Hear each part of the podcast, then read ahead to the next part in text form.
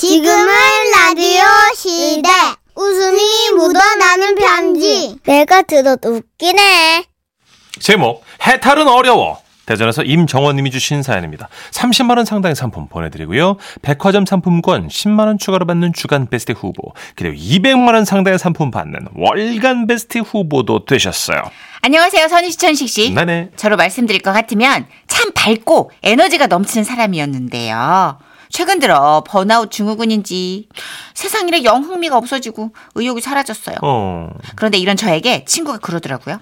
그럴 때는 법정에 방청을 가보면 도움이 좀 돼. 엥? 법정에 가면 뭐가 도움이 돼? 민사 소송에 얽힌 사람들을 보면 지금 하는 고민들이 별것 아니라는 생각이 들 수도 있거든. 와, 대박. 아 맞아 나 아는 변호사 있는데 같이 법원에 법원에 방청 갈래? 마다할 이유가 없잖아요. 그래서 저는 친구 소개로 변호사분을 만나게 된 거예요. 마침 소도시에서 하는 재판이 있는데 변호사님이 연로하셔서 내가 모셔다 드리기로 했어. 같이 타고 가자. 어, 잘 됐다. 고마워. 어, 저기 오시네. 변호사님! 친구가 손 흔드는 쪽을 보니까 한 70대 정도 돼 보이는 분이 깔끔한 양복을 입고 다가오셨어요. 인사들 하세요. 이쪽은 김정희 변호사님. 아, 안녕하세요. 임정원입니다. 귀찮게 해드려서 죄송해요. 아닙니다. 세상에 귀찮은 인연이란 없지요. 변호사님인데 마치 도인 같은 말씀을 하셨어요. 그러고 보니까 얼굴이 또 맑고 표정이 흐트러짐이 없더라고요. 자, 다들 다십시다. 그렇게 변호사님은 뒷좌석에 타시고 친구는 운전을 하고 저는 그 옆에 동반자석에 앉았는데요.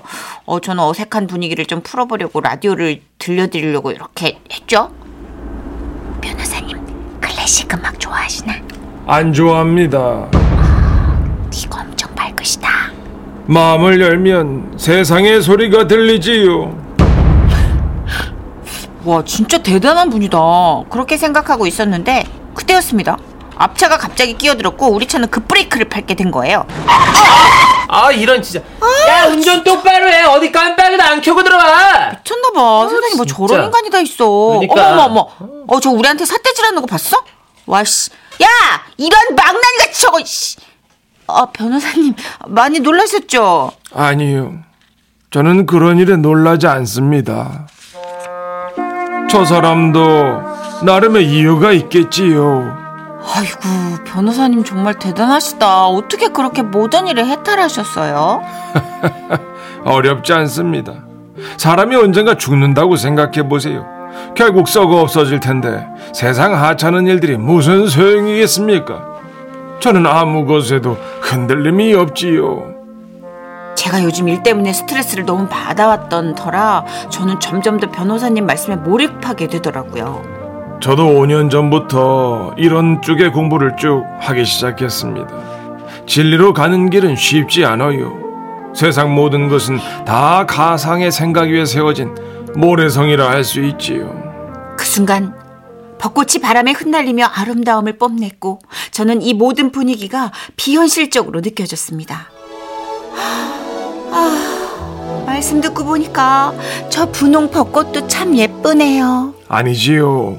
예쁘다. 이런 말은 좋지 않습니다. 아, 이거는 이래서 좋고 저건 저래서 예쁘고 이런 식의 판별은 좋지 않아요. 그냥 있는 그대로를 바라보세요. 근데 그러면 삶에 즐거움이 없지 않을까요? 진리를 깨우쳐가는 즐거움이 있지요. 이야, 역시 해탈의 경지에 오른 분답게 뭔가 좀 달랐어요. 그런데 그때였습니다. 변호사님 전화가 울렸고 변호사님 액정했던 글자를 보고 갑자기 욕을 하시는 거예요. 이런 씨. 아유. 지금껏 저희에게 보여주신 그 평온함. 그 어떤 온화함과는 다른 말투여서 저는 좀 놀랐죠. 아니 혹시 뭐 상대 쪽 변호사인가? 그런 생각에 조심스럽게 여쭤봤어요. 아 누군데 그렇게 아, 저 민사 소송 씨. 민사소송 씨요? 예. 사람인가요? 누구를 민사소송이라고? 우리 와이프. 아니 왜 사모님을 민사소송으로 저장하셨어요? 끝없는 싸움이니까. 그러더니 변호사님은 전화도 안 받고 말씀하셨어요. 아유, 진짜. 내가 내 인생을 통틀어 가장 후회하는 게 뭔지 압니까? 결혼이에요. 예? 아주 귀찮아 죽겠어. 아니 세상에 귀찮은 인연은 없는 거라고 아까 아 말씀- 열받으니까 저 음악 좀 들어봐요. 아까 세상의 소리를 들으면 된다고 그 음악 좀 들어봐요. 이- 그, 예, 그 클래식이요? 열받는데 무슨 클래식을 들어? 헤비메탈 들어요. 그래서 저는 일단 어플에서 헤비메탈 곡 찾아서 아무거나 들려드렸어요. 짜, 짜, 아이, 짜, 그렇지. 아이, 하이드뱅, 하이, 하이, 하이, 하이, 하이. 아이 참 이제야 좀 예라 이 스트레스가 풀리네. 에이, 변호사님은 어느새 평온을 되찾으셨고 음악을 꺼달라고 부탁하시다고. 꺼주세요. 잠시 흥분했습니다. 미안합니다.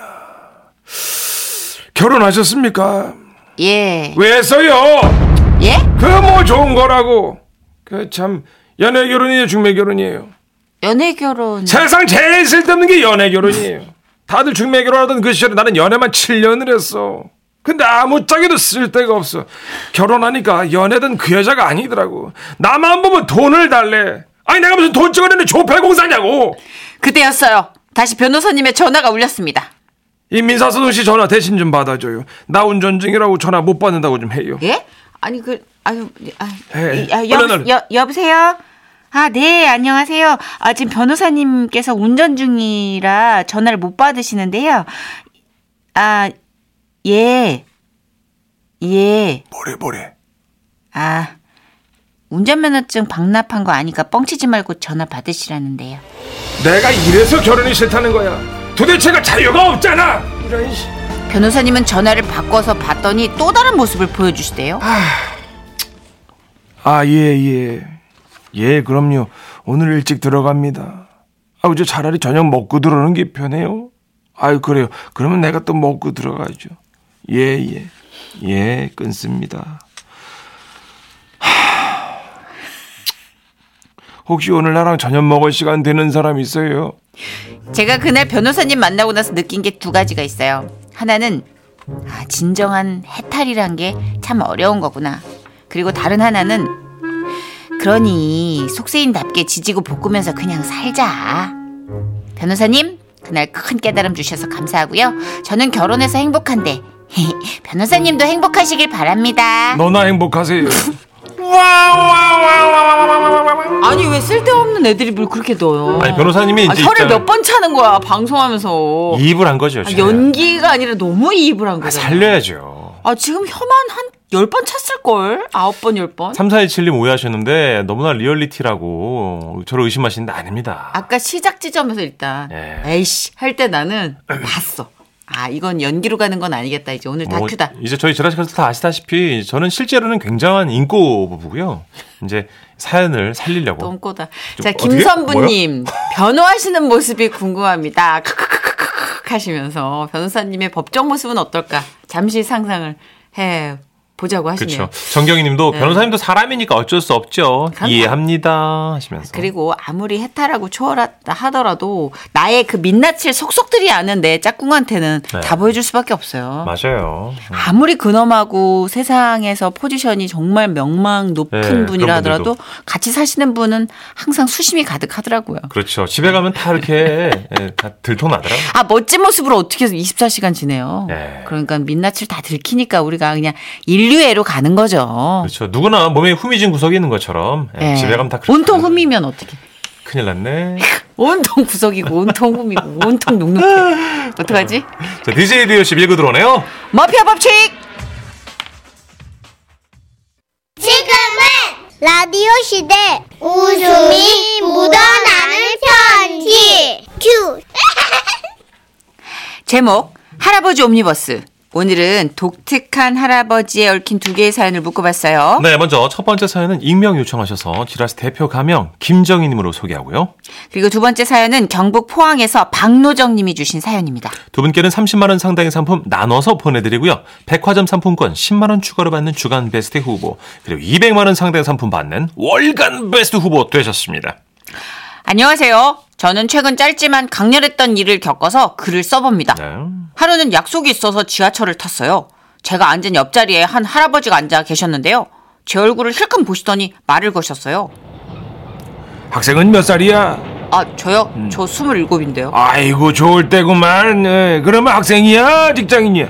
직장인입니다. 아이고 직장도 얼른 댕기고 아주 장하구먼 아, 보통 모르는 사람하고 대화하면 이 정도면 끝이잖아요.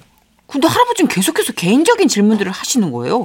그러면 그 자네가 다니는 회사에서는 어떤 일을 하는가? 아, 예. 어플 만드는 회사입니다. 어플. 어, 어플이면 이제 그 저 스마트폰에 들어가는 이런 거 그 어. 말하는 거지. 네네네, 맞아요. 어, 그래요. 어떤 어플인데? 아, 예, 뭐 운동 관련 심박수 기록해주고 그러는 건데요. 어. 아이고야 대단하구만 그래요. 그 집은 어디 사는데? 회사는 어디고? 출퇴근하는데 왔다 갔다 시간이 오래 걸리나? 어떻게 지하철로 다녀? 아, 뭐 지하철로 왕복 1시간 반 다니고요. 뭐 다닐만 합니다. 아, 에, 그러면 여자친구는 있고 주변 친구들 다 여자친구도 있나? 이 정도면 자리 옮겨야 되잖아요. 할아버지의 저에 대한 호기심은 끝이 없어 보였어요. 계속 답을 해드리다가 아 이거 점점 호구조사가 당황하는 것 같고 좀 지쳐가기 시작했어요. 그런데 그때 그런 저의 표정을 포착했는지 할아버지께서 말씀하시는 거예요. 나 다음역에 내린다. 아 네네 반가웠습니다. 나도 어, 너무나 어, 반가웠어. 그리고 잠시 후 다음 역에 도착했고 지하철 문이 열렸는데요.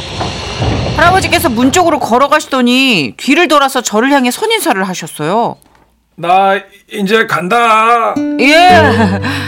아 이제 좀 눈 좀 붙이며 갈 수 있겠구나 하던 그때 할아버지께서 갑자기 뒷걸음질을 치시면서 오시는 거예요. 안 내릴 거지롱. 속았지롱. 예? 어, 아니 제가 순간 너무 놀라가지고 아무 말도 못하고 있었는데 할아버지께서 말씀하시는 거예요. 뻥이지롱 놀라기는 아유 눈 붙이면서 편이가 말도 보여줘서 고맙고 나간다 진짜 안녕 와 진짜예요 여러분 진짜 실화라니까요 음. 저 말고도 그 지하철 칸에 있던 사람들 다 마스크 속에서 웃음 꾹꾹 참고 있었어요 할아버지 저도 뭐 대화가 참 즐거웠어요 진짜예요 건강하십시오 저보다 더 재밌는 할아버지 사연 있으셈, 있으십니까? 아 여기 있습니다 저로 말할 것 같으면 이제 저 40년 동안의 군무원 생활을 마치고 포항에 사는 남자 옷이다 매일 영일대 해수욕장을 맨발로 걸어가며 지라시를 듣는 왕의 정자지요 저는 저 오늘 그 저희 할아버지 얘기를 들려드릴까 합니다 52년 전이지 어, 내가 살던 시골 마을은 이 전기가 들어오지 않아가지고 호롱불을 켜고 화투도 치고 그렇게 놀던 때예요 어. 그리고 이제 지금은 이해를 못하시겠지만 남녀 칠세 부동석이라고 해가지고 처녀 종각들이 같이 노는 것을 용서치 않던 시절이기도 해요. 그런데 그게 저 말린다고 되겠어. 저희는 어른들 눈을 피해가며 모여 놀았습니다. 그러던 어느 날 마을 어귀에 있는 창고에 이제 그 남자친구들 여자친구들 모여가지고 얘기하면서 놀고 있는데 이 누군가 문을 벌컥 열었어요. 야 이놈들아! 아이고 저희 할아버지였어요. 할아버지는 망건을 쓰시고 흰 두루마기를 입으시고 손에는 곰방대를 들고 다니시는 예 전통 지킴이 할아버지셨죠. 에이, 하이 이것들이 남녀 삼사모 모여가지고 이 야심한 시각에 못 들어가는 게고, 어이. 아이고 할아버지 저 그게요. 아이, 아이, 좀 조용히 하라, 이 자스가. 아이고, 아이고. 어, 너희들은 여자 중학교하고 남자 중학교가 어, 와 따로 생겼는지 모르나. 아. 어이, 남녀 질서, 에휴. 할아버지 괜찮아요? 할아- 괜찮다, 괜찮다. 남녀 질서 부동석이니까네 그런 거 아이가. 아우 저 할아버지 저는 학교 안 다니는데요. 시끄럽다! 니하고 니! 너그 와, 극하고 붙어 앉아있는 기고, 어이! 니! 네, 네 할아버지. 니, 저, 저자 좋아하나? 어. 극하면 일어나라. 예? 손잡고 내랑 같이 나가자. 아 왜 할아버지 어디 가시게요? 결혼 승낙 받아야지. 헐. 너그 둘이 이래 붙어 있을 거면은 결혼해야지, 고마. 겨우 할아버지를 말려가지고 그날은 무사히 넘어갔는데요. 다음 날 그 친구 집을 찾아가서 말씀하셨대요. 자네 딸내미를 엄청나게 좋아하는 총각이 있는데, 언능 시집 보내라. 아이고 할배요 죄송합니다. 밤에 못 나가게 잘 타이르겠습니다. 또 붙어 있는 거 보이면 그날이고마. 어? 혼례식 날이 돼. 다시는 그러지 않겠다 싹싹 빌었지만 저희는 포기할 수 없었습니다. 그리고 저희 집에 어른들이 모두 외출한 어느 날 밤 또 보였지. 잘 놀고 있는데 저희 형이 장난치고 싶었는지 할아버지 두루마기를 꺼냈고서는 지팡이까지 들고 큰 소리 치면서 안방문을 열었어요. 야이 놈들아 그때부터 여자친구들 남자친구도 혼비백산해서 뒤도 안 돌아보고 도망치기 시작하는데 한 명은 부엌문으로 가는 뒷문으로 도망치다가 씻어놓은 가마솥 뚜껑이 미끄러져가지고 구석에 막 처박히고 한 명은 또 옆문으로 나가다가 창호질 다 찢고 넘어지고 한 명은 담을 넘다가 담 위에 옷이 걸려가지고 막 찢어지고 난리도 아니었습니다. 하하 참 그렇게 소란을 피우다가 할아버지한테 걸렸고 그중 3분의 1이 결혼했어요. 사실 아, 그 안에서 서로 서로 이렇게 연애를 하고 있었고 할아버지께서 결혼 쪽으로 힘을 실어주신 거지. 오늘따라 그 시절이 너무 그립네요. 할아버지 할머니 그리고 친구들 모두들 보고 싶다.